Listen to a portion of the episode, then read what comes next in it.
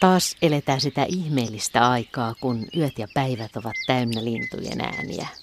Ja ne rakastetuimmatkin ovat täällä taas: satakelikäki, kiuru, joutsen, mutta myös kottarainen, mustarastas ja monet muut.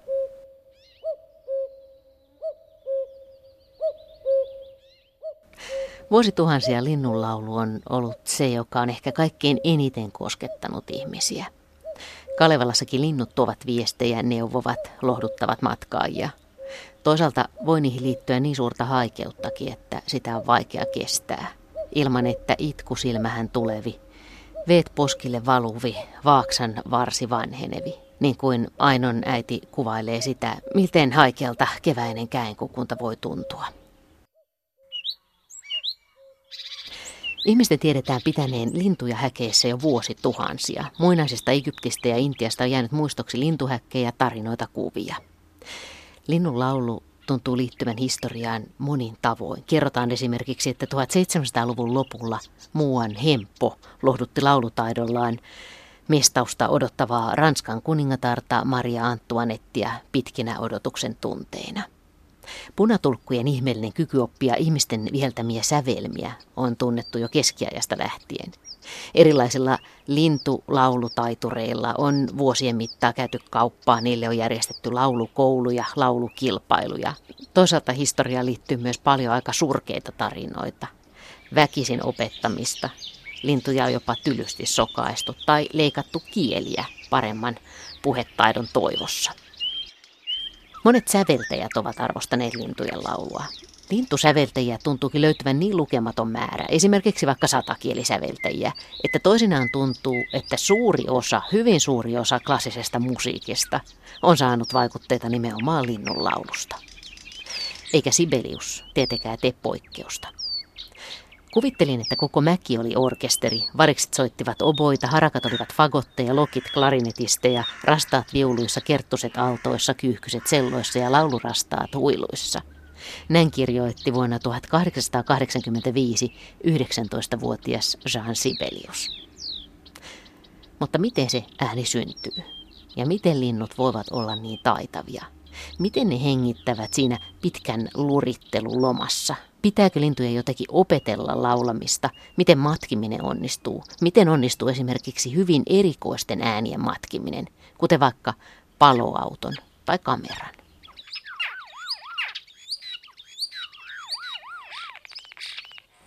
Ja voivatko linnut laulaa ihan vaan ilokseen? Antero Järvisen kirjassa Ihmiset ja eläimet viitataan parinkymmenen vuoden takaiseen Science-lehden juttuun, jonka mukaan nukkuvat linnut eivät kuulemma näe pelkästään unia, vaan ne myös uneksivat niistä lauluista, joita ovat päivällä laulaneet.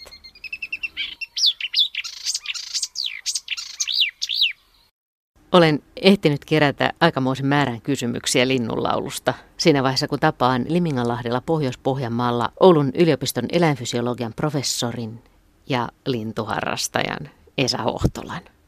Alamme jutella linnunlaulusta ja alkukesän äänistä. No tietenkin alussa on nämä kiurut ja peipot, ja sitten tietenkin pajulintu on semmoinen, joka kun se on niin yleinen, niin se tuo sen semmoisen oikein kunnon loppukevään ja jo enteilee kesää ihan oikeasti. Ja tietenkin sitten täällä Limingan pellolla kuulee näitä muita kuin laululintuja, kuovia, töyhtöhyppiä, kyllä niitäkin ihan ilokseen, ilokseen kuuntelee. Ja täällä tietenkin tässä Virkkulassa tuo mustapystykuirin äänekkyys on semmoinen, aina, aina ilahduttaa. Joo, äsken kuultiin se, jos käveltiin tänne päin, mutta entä sitten yölaulajista? No joo, kyllähän tännekin tulee yölaulaja, yö, yöhuutelijoita, ei ehkä ihan siinä määrin kuin Kaakkois-Suomessa, mutta satakieliäkin Oulussa kuulee joka kesä ihan mukavasti ja tekee semmoisen yöpyöräilyn. Yleensä pyrin tekemään yksi tai kaksi yöpyöräilyä, niin satakieliä kuulee joka vuosi. Ei välttämättä kuule viitakertoista kovin helposti, mutta kyllä täällä niitä on. Ja luhtahuitti ja luhtakanaa on tuolla rannikoilla sitten tämmöistä yöhuutelua. Ja sitten ruisräkkä on nykyään ihan mukavasti täällä näistä yöääntelijöistä. No sitten siihen kysymykseen, että mistä se ääni oikein tulee? Miten se linnulla syntyy? Niin siinä on ehkä vähän semmoinen juttu, että, että sitä pidetään niin kuin ihan luontevana, että linnulla on kova ääni, eikä tuolla aataleeksi, että samankokoiset nisäkkäät, niin sitä kuuluu vaan pihinää tai vikinää, jota tämmöinen vanhempi luonnonharrastaja tuskin kuulee, ellei pääse ihan lähelle. Ja tosiaan lintujen ääni eli ihan eri paikassa kuin meillä nisäkkäillä. Se on sillä henkitorven haratoimiskohdassa. Ja koko se henkitorvi, joka sitä jatkuu, toimii tämmöisenä vahvistimena. Vähän niin kuin joku trumpetti, jossa se ääni syntyy siellä suukappaleessa ja sitten se torvi osaa sitä vahvistaa ja muokkaa sitä ääntä. Tai jos ajatellaan vaikka peukaloista, joka on ihan pieni lintu, niin miten valtavan kova ääni sillä on, niin se on tosiaan hämmästys, vaikka se on tavallaan niin selvä kaikille, kun lintuja on kuullut, mutta kun rupeaa ajattelemaan, niin se herättää ihmetystä. Mutta se salaisuus on siinä rakenteessa. Kyllä joo, se lintujen ääni kutsutaan nimellä syrinx. Se on siellä tuota, henkitorven harrastukossa itse asiassa on parillinen elin, että kummassakin keuhkoputken haarassa on oma värähtelijä. Ja linnut käyttää sitten jompaa kumpaa vuorotellen tai yhtä aikaa ja, ja joskus ne käyttää yhtä aikaa eri taajuuksia, niin syntyy ikään kuin kaksi ääntä. Eli, eli se niin kuin lintu laulaa kahdella äänellä, että hyvä esimerkki on se aavikkotulkku, jolla ihan on pystytty osoittamaan, että se on kahden äänielimen summa se ääni. Ja niistä voi tulla erilaista ääntä. Nimenomaan eri, eri taajuista ääntä. Se kuulostaa semmoista konemaiselta se ääni, kun se ei ole niin harmonista kuin yhden värähtelijän ääni. Ja sitten jo, jollakin lailla niin matalat äänet syntyy vasemmanpuolimaisessa ja toiset, jollakin lailla oikeanpuolimaisessa. Mutta silti jollakin linnulla se on kuitenkin pariton siinä, siinä heti sen haarakohdan yläpuolella, niin kuin papukajolla. Ja kuitenkin ne pystyy aika monimutkaisiin ääniin jopa matkimaan ihmisen puhetta. Että siinä on monimutkainen lihaksisto ja tavallaan semmoiset äänihuulet hieman erilaiset kuin meillä. Ja totta kai sitten aivothan sen lopulta on se, joka määrää sen äänen tuottamisen. Et siellä se täytyy olla se äänen kuva, jonka ne tuottaa. Tai matkia, matkia linnun sitten se hermoverkko, joka sen matkinnan pystyy generoimaan. Niin se syrinx on siis sen keuhkoputken putken siellä alapäässä. Kyllä. Ennen kuin se haarautuu. Tai siinä, kun se haarautuu. Nimenomaan siinä, missä se haarautuu. Eri kohdassa kuin meillä. Kyllä, meillähän se on paljon ylempänä ja sen takia sitten se, se mikä on sen jälkeen, niin sehän on hirmu tärkeää, jos, jos on ammattilaulaja, niin puolet sitä koulutuksesta on sitä, että hallitaan sitä suun ja nielun toimintaa. Ja linnuillahan on valtavan pitkä se kokonsa nähden se henkitorvi, joka on siis se pariton, joka lähtee täältä nielusta, niin sehän on esimerkiksi kurjella paljon pitempi kuin mikä on matka siitä keuhkoista sinne ulos, kun se tekee sen mutkan sinne kurjen ruumionteloon. Ja jollakin huippuesimerkki on se hapsumaniikki, joka kuuluu näihin paratiisilintuihin, niin se on tämmöinen rastaankokoinen lintu, sillä se henkitorvi on seitsemänkymmentäviisi senttimetriä pitkä. Se on kierteellä täällä linnun rintaontelossa. Ja se ilmeisesti liittyy just tähän voimakkaan äänentuottoon. Mä muistan nyt jostain lukeneeni, että joutsenen henkitorve on käytetty joskus tämmöisenä puhaltimena. Joo, sehän toimii, koska se on tämmöinen ikään kuin torven, torven se värähtelevä osa, että se äänielin tuottaa tiettyjä taajuuksia ja sitten se torviosa ja putkiosa sitä niin kuin vaimentaa ja, ja tiettyjä vahvistaa ja antaa sitä äänen väriä. Siihen perustuu nämä puhal, puhalinsoittimet. On se värähtelijä ja sitten on se putkimainen osa, jolla sitten sitä ääntä muokataan ja, ja sitten tietenkin on vielä nyt painikkeita, mutta ihan... Linnut pystyy sitten sillä suun asennolla ja muulla. Jos katsoo laulavaa pikkulintua, vaikka ihan keltasirkkua, niin sehän on suu ammollaan. ammollaan että selvästi se niin kuin sillä henkitorvellaan ja suullaan sitten muokkaa sitä ääntä, joka se, jonka se äänelin synnyttää ja saa sitten aikaan sen tyypillisen laulun. Mutta voiko linnut laulaa myöskin suu kiinni? No joo, kyllä monesti näkee lintuja ääntelevän, että ei ole suu, suu auki. Kyllä se ääni tulee sieltä, että... Että, mutta esimerkiksi tuo pajulintu tuossa, niin kun sitä katsoi, niin kyllä se nokka, nokka auke, aukeilee siellä laulun tahdissa. Että niin. Ja kuovi tuossa, joka huutelee, niin, niin kyllä se nokka on auki. Mutta kyllä toki olen nähnyt linnusta kuuluu ääniä, vaikka nokka on kiinni. Mutta mitäs se nokka sitten, mitäs väliä silloin sitten, onko se kiinni vai auki? Se varmaan, siis, kyllä se varmaan niin kun, siis paimentaa ääntä, jos se on kiinni. Että jos haluaa, että se ääni kuuluu kauas, niin kyllä se silloin on auki. Että kyllä mä uskon sitä useimmat laululinnut, kun ne kuuluttaa reviiriä, niin kyllä ne sitä nokkaa aukoo. Että lähinnä mä oon nähnyt tämmöisten kahlaajien ääntelevän rannassa niin kuin hiljakseen, hiljakseen nokka kiinni. No jos lintu lurittaa hyvin pitkään kerralla, niin missä välissä se sitten hengittää? No sitä on ihan tutkittu, kun nämä sirkkalut tosiaan sirisee minuuttikaupalla. Että siinä on tämmöisiä mikrohenkäyksiä ja sehän periaatteessa semmoinen mikrohengitys sisään ja ulos. Ei välttämättä vaihda ilmaa keuhkossa, mutta kun linnulla on tämmöinen paljessysteemi, niin on arveltu, että se kuitenkin sitä ilmaa siirtää tavallaan sinne pusseihin. Eli keuhkot saa tuoretta ilmaa, kun linnullahan keuhkojen läpi virtaa hapekasta ilmaa sekä sisään että uloshengityksessä. Niin kuin tiedetään tästä paljessysteemistä, niin että vaikka mikrohengitys... Kun se kohdistuu tämmöiseen suureen tilavuuteen, niin se ei tavallaan pysty liikauttamaan ilmaa sinne perille asti. Mutta kun niitä on monta peräkkäin, niin ilmeisesti se ilma niin kun tavallaan sitten siirtyy sinne. Ja, ja sitten kun se laulu on kuitenkin pääasiassa, pääasiassa kuitenkin niin kuin ulos tuota, päin hengittämistä, niin ilma vaihtuu sitten. Sitä on hyvin, hyvin vähän semmoisia oikeita tutkimuksia, mutta kyllä ne pystyy kuitenkin sitä ilmaa vaihtamaan, vaikka ne on pitkään äänessä. Jotkut lajit on taitavampia meidän korviin, niin kuulostaa taitavammalta, niiden laulu on monimutkaisempaa. Onko niiden äänielin erilainen? No tuota sikäli, että näillä tämmöisillä kondoreilla ja jollakin tämmöisillä, jotka vaan kähisee ja muut, niin niillä on se lihaksisto kehittymättömämpi siellä äänielimessä, vaikka se muuten on samanlainen, että siinä on semmoisia ulkoisia ja sisäisiä lihaksia ja, ja, tuota, ja, jolta, ja tämmöistä kondoreita puuttuu, niin mä toisin, että ne vaan kähisee. Että sitten taas kuitenkin niin kuin laululinnulla niin se rakenne on aika samanlainen, että sitten se on lähinnä sitten tämän laulutumakkeen hermoverkot siellä aivoissa, jotka sen määrää, että, että sieltä sitten tulee ne, ne, ne kuviot, että Et tuota, variksen ja, ja peipon tai satakielen se äänieli on hyvin samanlainen, mutta laulutaidossa on jonkin verran eroa. No mutta sehän on aika jännittävää, että se on, no voisiko varis harjoittelemalla, jos se olisi sen mielestä jotenkin tavoittelemisen arvosta, niin voisiko se kehittää laulutaitoansa? Kyllä kai semmoisen varisen, jotka oppii, jos ne on niin kuin tavallaan elättelee, niin ne oppii tämmöisiä tietynlaisia matkintaääniä, että onhan siellä sitten muuta älyä yllin kyllin, että se voi olla paljon älykkäämpi taas sitten varastelemaan ruokaa, kun satakieli osaa vaan niitä hyönteisiä syödä ja muuta. Että tuota, se aivo, aivokapasiteetti on suunnattu ehkä vähän eri tehtäviin kuin siihen äänen tuottamiseen. No entäs sitten semmoiset linnut, jotka pystyy matkimaan hyvin erilaisia, vaikka kameran suljin äänistä paloautoihin tai mitä tahansa, niin kuin esimerkiksi vaikka semmoinen kottaraisäännite meillä on, missä, mikä kuulostaa ihan paloauton sireeniltä. Rakentuuko sekin kaikki tällä lailla, kaikki nämä mekaaniset äänetkin?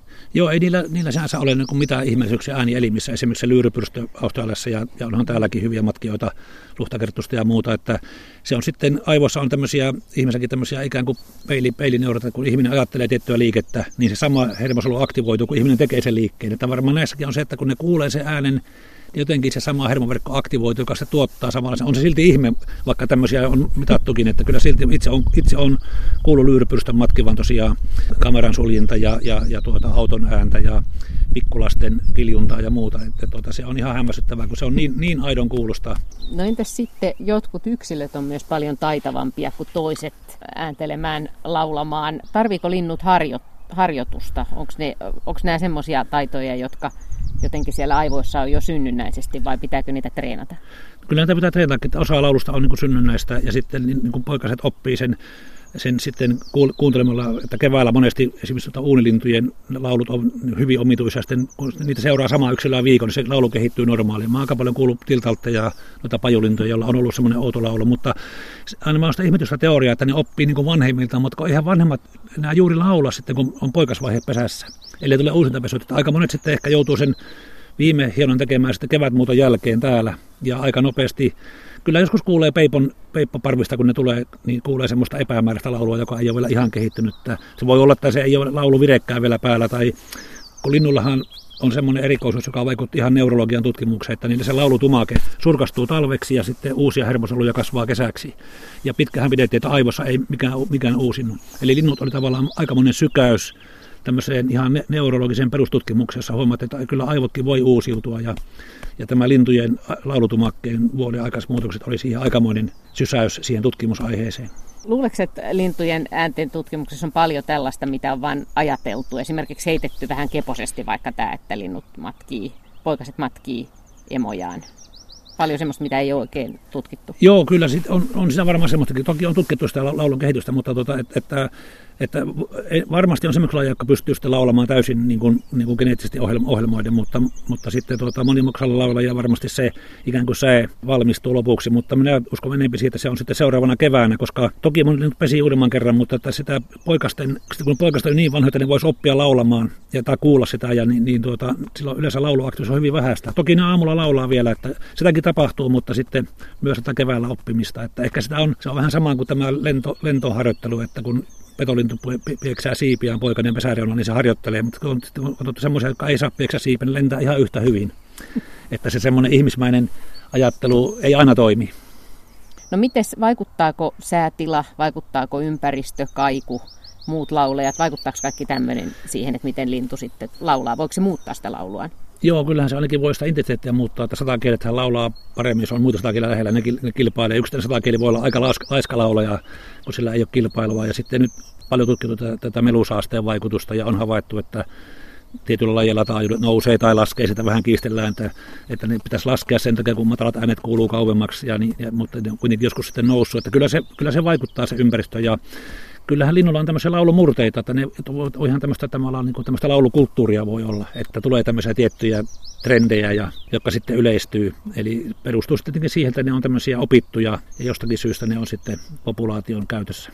Monet säveltäjät hän on kautta vuosien ja vuosisatojen ehkä niin olleet innostuneita ja vaikuttuneita lintujen laulusta. Mozartillakin oli lemmikki Kottarainen ja Mustarastas on montaa säveltäjää innostanut ja Kuovikin esimerkiksi Einojuhani Rautavaara. Niin miten hyvin, miten hyvin esimerkiksi soittimet vastaa näitä lintujen äänet, sitä tapaa, millä linnut tuottaa näitä ääniä? En itse ollut varsinaisesti musiikkimies, vaikka vähän kitaran rämpytänkin, mutta tuota, siinä kyllä ne tietenkin on, siis säveltäjille on ollut innoittajana ja muuta. Ja tietenkin sehän, että se lintujen asteikkohan ei välttämättä ole siis sama kuin nämä, nämä klassiset sävelasteikot, siellä on, on pienempiä taajuuden muutoksia ja muita, mutta tuota, kyllähän esimerkiksi oma, oma opettajani Olavi Satavalta, joka oli eläinsuojelun professori, mutta myös musiikkitutkija ja musiikki, niin nuotinsi satakielen laulun, teki myös tämmöisen musikologisen analyysin niistä teemoista ja muista, että kyllä siinä ilman muuta yhteneväisyyksiä on, vaikka se ei, ei ehkä olekaan, tämä asteikko ei ole siis ihan sen länsimaisen musiikin mukainen, ainakin kun linnullahan on myös tämmöisiä pulssimaisia ääniä, jotka tavallaan räpsähtää, mutta joku, joku Mustarastaa laulun, niin siellähän on ihan Kottarainen tietenkin osa oppii matkimaan ja satakielellä on taas sitten se laulun semmoinen se intensiteetti ja voima, joka, joka tenhoaa, että eihän se ehkä hirveän monipuolinen loppujen ole, mutta, niin, mutta siis erittäin vaikuttava just sen, sen voiman ja karkeiden ja sitten näitä sointuvia äänien kontrasti on just siinä, joka, joka tekee sitä hienon. Olavi Sotavaltahan on tämmöinen kuuluisa, oli kuuluisa eläintieteen professori ja, ja hän, hänellä sanottiin, että hänellä on absoluuttinen sävelkorva ja eikö hän myöskin hyönteisiä pystynyt jotenkin nuotintamaan niiden lentokorkeuksia? Niitä hän, hän tunsi, tunnisti hyönteiset niin kuin lentoäänestä, että aha, tämä on se ja se pistiäinen, että neljäsataaviisikymmentäviisi hertsiä on taajuus, siivelöintitaajuus. Et sehän tietenkin on, että, että täytyy muistaa, että mikään äänihän ei ole puhasta siniaaltoa.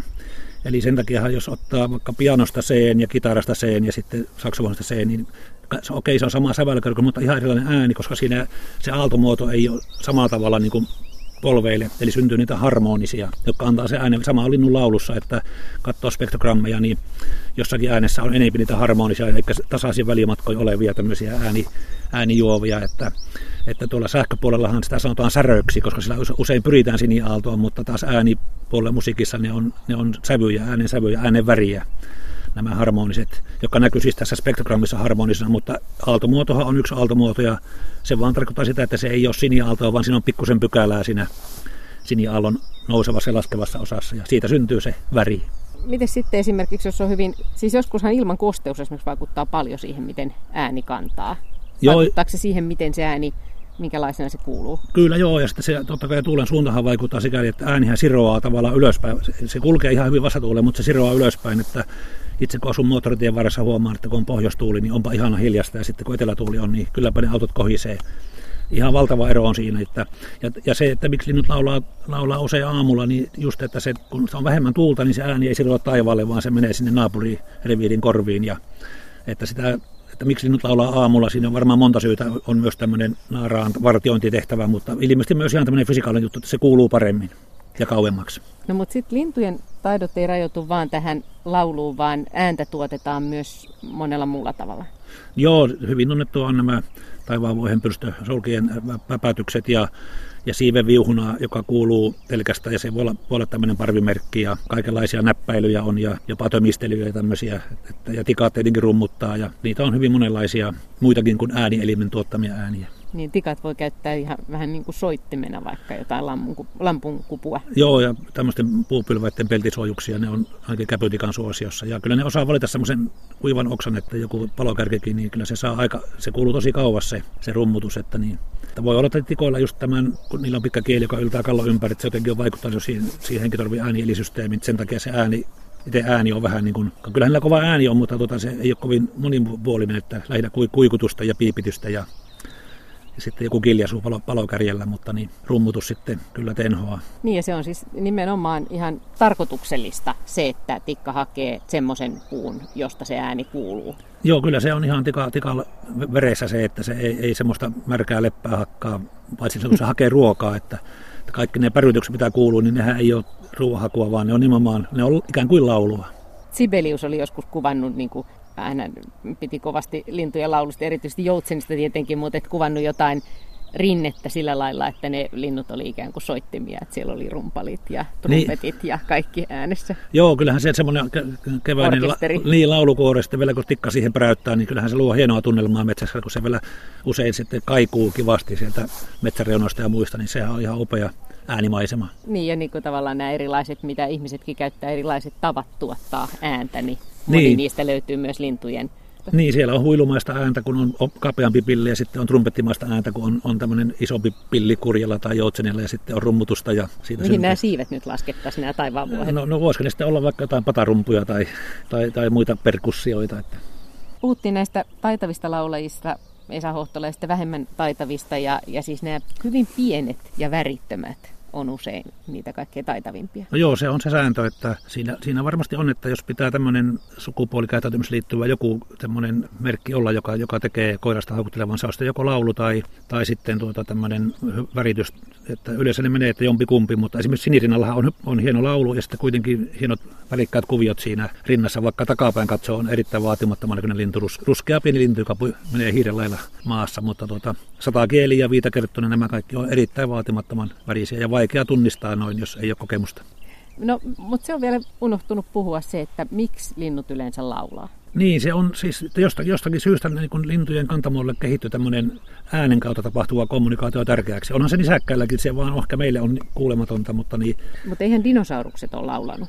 On, on, no siis, niillä on ollut ilmeisesti semmoisia aika monimutkaisia ääniä, etenkään kun niistä jää fossiileja, mutta on epäilty, että ne, että ne olisi pystynyt tämmöisiin, tämmöisiin niin kuin uikutuksia, tämmöisiä, jotka on niin kuin lauluesimuotoja, että Että siis jostain syystä se on vähän sama kuin, että, että, että miksi jotkut, jotkut nisäkkäät kehittii lento, lentotaidon, jotkut ei, miksi syntyi lepakot. Että siis jossakin, jossakin on, on semmoinen valintapaine ollut ja kun ne on niin pitkän ajan tapahtumia, niin, niin sitten tämmöisen tavallaan, jos ajatellaan, että biologistutkimusta on ollut sata vuotta olemassa niin kuin vakavassa mielessä, niin, niin kun niitä muutoksia ei näe, niin ne tuntuu niin kuin uskomattomilta, mutta sitten kun ajatellaan näitä miljoonia vuosia, niin että pieni pieni muutos vuosisadassa aiheuttaa valtavan muutoksen vuosimiljoonassa.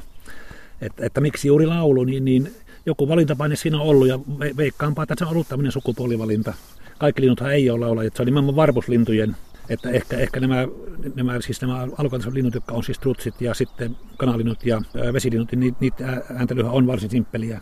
Että kyllähän se varsin laulutaito on tullut sitten niin kuin varpuslintujen myötä, jotka on uusin ja lajirikkain ryhmä. Ja varpuslissakin on tavallaan kaksi alaryhmää, on nämä oskiines, eli oikeat laululinnut ja sitten suboskiines, jotka ei ole kovin hyvä laulamaan, niin kuin varikset ja muut tämmöiset. Ihmiskunnan historiaan kuuluu tietenkin tätä lintujen laulun ihailua satojen vuosien ajan, mutta on siellä sitten tylympääkin historiaa, joka liittyy tähän laulutaitoon, että lintujahan on siis vangittu ja sokaistu ja on yritetty opettaa toisille lajeille toisten laulutaitoja ja että tämä, tämä laulu on lumannut, lumannut ihmiset sillä lailla, että siellä on välillä niin kuin ollut järeimmätkin konstit käytössä.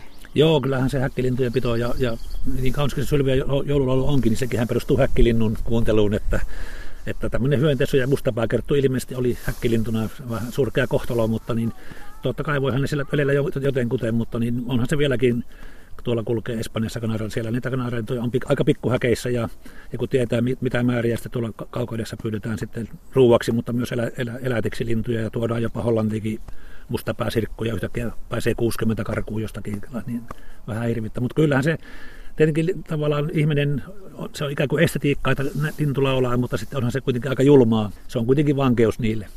No minkä takia Heinolan lintutarhan Julle Korppi osaa sanoa muutaman sanan, tai miksi papukaijat oppii, oppii sanomaan muutaman puhesanan? Joo, se on vähän vaikea, koska ei ne välttämättä tarvitse sitä normaalielämässään, mutta sanotaan, että se, niiden äänentuottokoneisto aivoissa on semmoinen, että siinä on tämmöinen ominaisuus, joka, joka ei välttämättä ole adaptiivinen, vaan se vaan seuraa jostakin muista ominaisuuksista. Papukathan on erittäin älykkäitä siis. Vaikka ne monet vaan rääkyy, jos menee Australiaan, niin enimmäkseen sitä kuulee vaan papukeen rääkynä. Ei ne, ei ne sano, että polly tahtoo keksin, vaan ne sanoo, että... Kuitenkin sitten se jotenkin se niiden aivokuoren kehittämys johtaa sitten siihen, että ne pystyy sitten oppimaan ääniä, vaikka ne ei sitä oikeastaan tarvitse omassa elämässään. Mutta eikö se siis nytkin, kun me istutaan täällä alkukesässä ja kuunnellaan näitä laulajia ympärillä, niin eikö se ole kumminkin jotenkin vaikea tajuta sitä, että... että mi- miten siellä linnun päässä tämä kaikki laulu syntyy, miten, mistä se lähtee liikkeelle, miten se saa sen kaiken toimimaan? Jo, joo, kyllähän se... se Onko se sustakin vaikea? On, onhan se, siis se on, on, että siis, jos ajatellaan yleensäkin, eihän sitä aivotoimintaa tavallaan, kun ei voi, ei voi niin kuin toisen ihmisen, ihmisen aistimaailmaa asennoita, niin saati sitten jonkun linnun, että, että mitä se, miten se niin kuin yhtäkkiä päätä, nyt minä laulan, että niin. Aina voi sanoa, että se on vaistovaraista, mutta ei se hirveästi niin kuin asiaa valaise, jos sanotaan, että se on vaistovaraista. Varmaan se on vaistovaraista, mutta mitä se tarkoittaa, että kyllähän niillä on... On siis semmoinen, totta kai valojakso ja muut ja tämmöinen ikään kuin voisi ajatella näin in, in, ihmistyyppisesti, että kun ne tulee, niin se kevään riemu pakottaa ne laulamaan. Että kyllähän monesti näkee, kun hannet tulee muut tuolta pellolle, niin ne oikein niin kuin riemukkaasti kurvailee ja sillä, sillä tavalla, että niillä on tämmöinen, ehkä tämmöisiä tuntemuksia on, että jees, nyt se on kesä taas. Ja, mutta siis se tarkka ymmärtäminen fysiologisesti, niin, niin siitähän saadaan vaan kokeellista viitteitä, okei, jos näin tehdään, niin sitten se ei laula, tai jos näin, pannaan lyhyempi päivä, se lopettaa laulamisen ja se laulutumake ei kasva. Ja tämmöistä voidaan tietää, mutta että sen linnun, linnun tavallaan niin kuin tuntemuksiin ei voi, ei voi samaistua, tai voi yrittää samaistua, mutta niihin ei voi asettua. Ja se, kun se saattaa aloittaa jostakin kohdasta niin kuin sen lajiselle kuuluu, mutta sehän saattaa lähteä siitä sitten johonkin muuhunkin suuntaan. Että ei se ole niin kaavamaista, että tulee ne tietyt sen lajin säkeet, vaan sehän voi lähteä siitä versioitumaan. Kyllähän niin kuin bongareita on monesti hämännyt. On, on lukemattomia tapauksia, missä joku ihan tuttu laji laulaa. Aivan, aivan esimerkiksi metsäkirvinen voi laulaa lapiunilinnun säettä. Siis a, aivan niin kuin mm. eri, ihan eri linturyhmä, ihan eri laulu.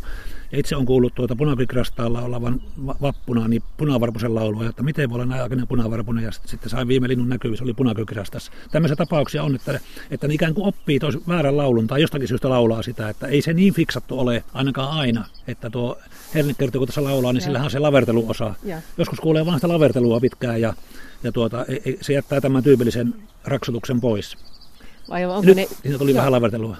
Toisaalta pitemmän päälle voisi ajatella, että ei ole kovin järkevää laulaa väärän lajin ei. Lauluäänellä, ettei Joo. sekään ole niin kovin tarkoituksenmukaista. Joo, ei, sen takia niitä ei kovin usein olekaan, että kyllä ne yleensä laulaa omaa lauluaan, että sen takia laulua ja ääniä voi käyttää tuntomerkkeinä, mutta ainahan on tämmöisiä poikkeamia, niin kuin, niin kuin sama kuin aina linnut, osa linnusta muuttaa ikään kuin väärään suuntaan, että vaikka pääosa muuttaa tietty, niin aina joku harhailee, aina on, siihen se perustuu se koko evoluutio, että on vaihtelua, johon kohdistuu valintaa.